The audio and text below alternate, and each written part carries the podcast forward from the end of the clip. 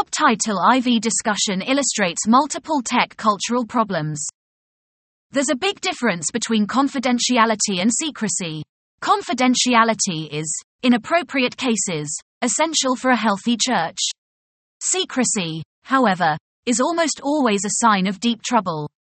Unfortunately, the current discussion at the House of Bishops about Title IV, which is happening largely behind closed doors, is more secret than confidential. As such, it's unlikely to produce positive change. Earlier, a leaked copy of the Julia Ayala Harris timeline appeared. A masterful bit of legal puffery, it was prepared by Mary Kostel, the Chancellor to the presiding bishop. That right there is an issue, since one of the issues at play is the presiding bishop's feckless approach to Title IV. Not surprisingly, it's about what you'd expect from an attorney of Mary Kostel's stature concise, perfectly proofread, extensive, and only referencing process. In other words, by referencing process, Kostel's document is intended to show that the church did its job.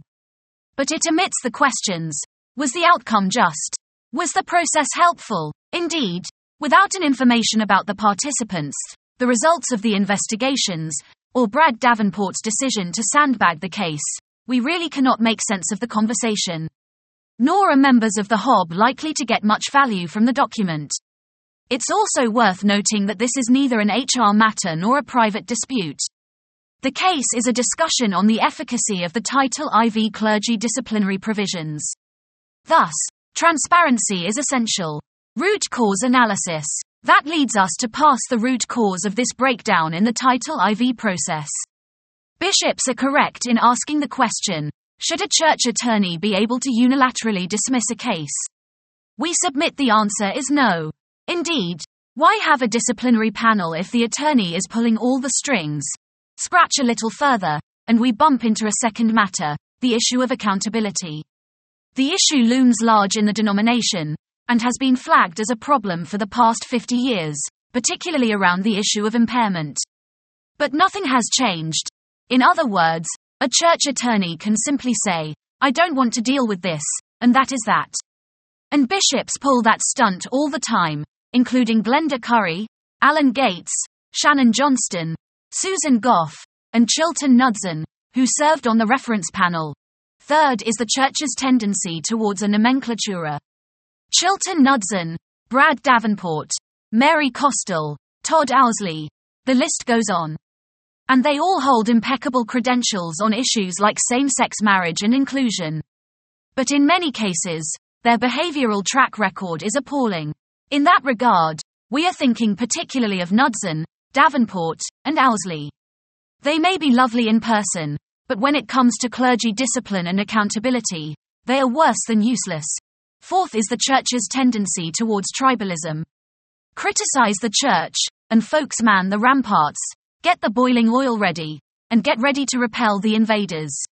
Thus, despite the church's roots in the English church, there's no notion of the loyal opposition.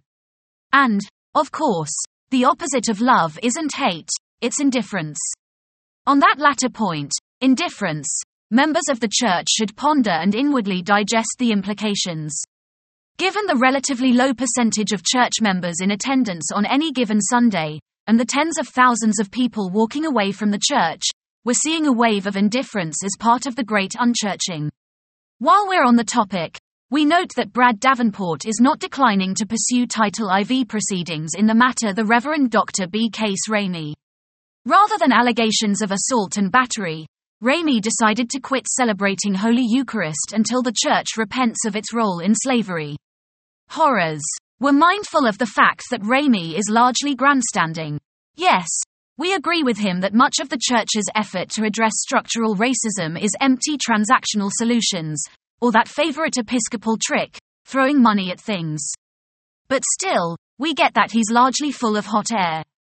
So, the Diocese of Virginia is going to spend tens of thousands of dollars playing into Ramey's hands and building his credentials for his consultancy on ending white supremacy. Sounds to us like someone's tired of being a priest and wants a leg up on his next career. Ramey doesn't want to say Holy Eucharist. Have at it, dude. Yes, it's an occupational requirement to serve as rector. But beyond that, who cares? There's bigger fish to fry. Sounds like Davenport needs to worry more about potential gender based violence and less about building the resumes of priests tired of parish life. In the meantime, we resort to our usual refrain Bishops, get a clue. There's gotta be someone out there who can set that to a show tune. Or maybe Peter, Paul, and Mary's, if I had a hammer. If I had a clue, I'd change title IV. I'd hold priests and bishops accountable, all over the church. I'd worry less about being PC, more about being honest, all over this church.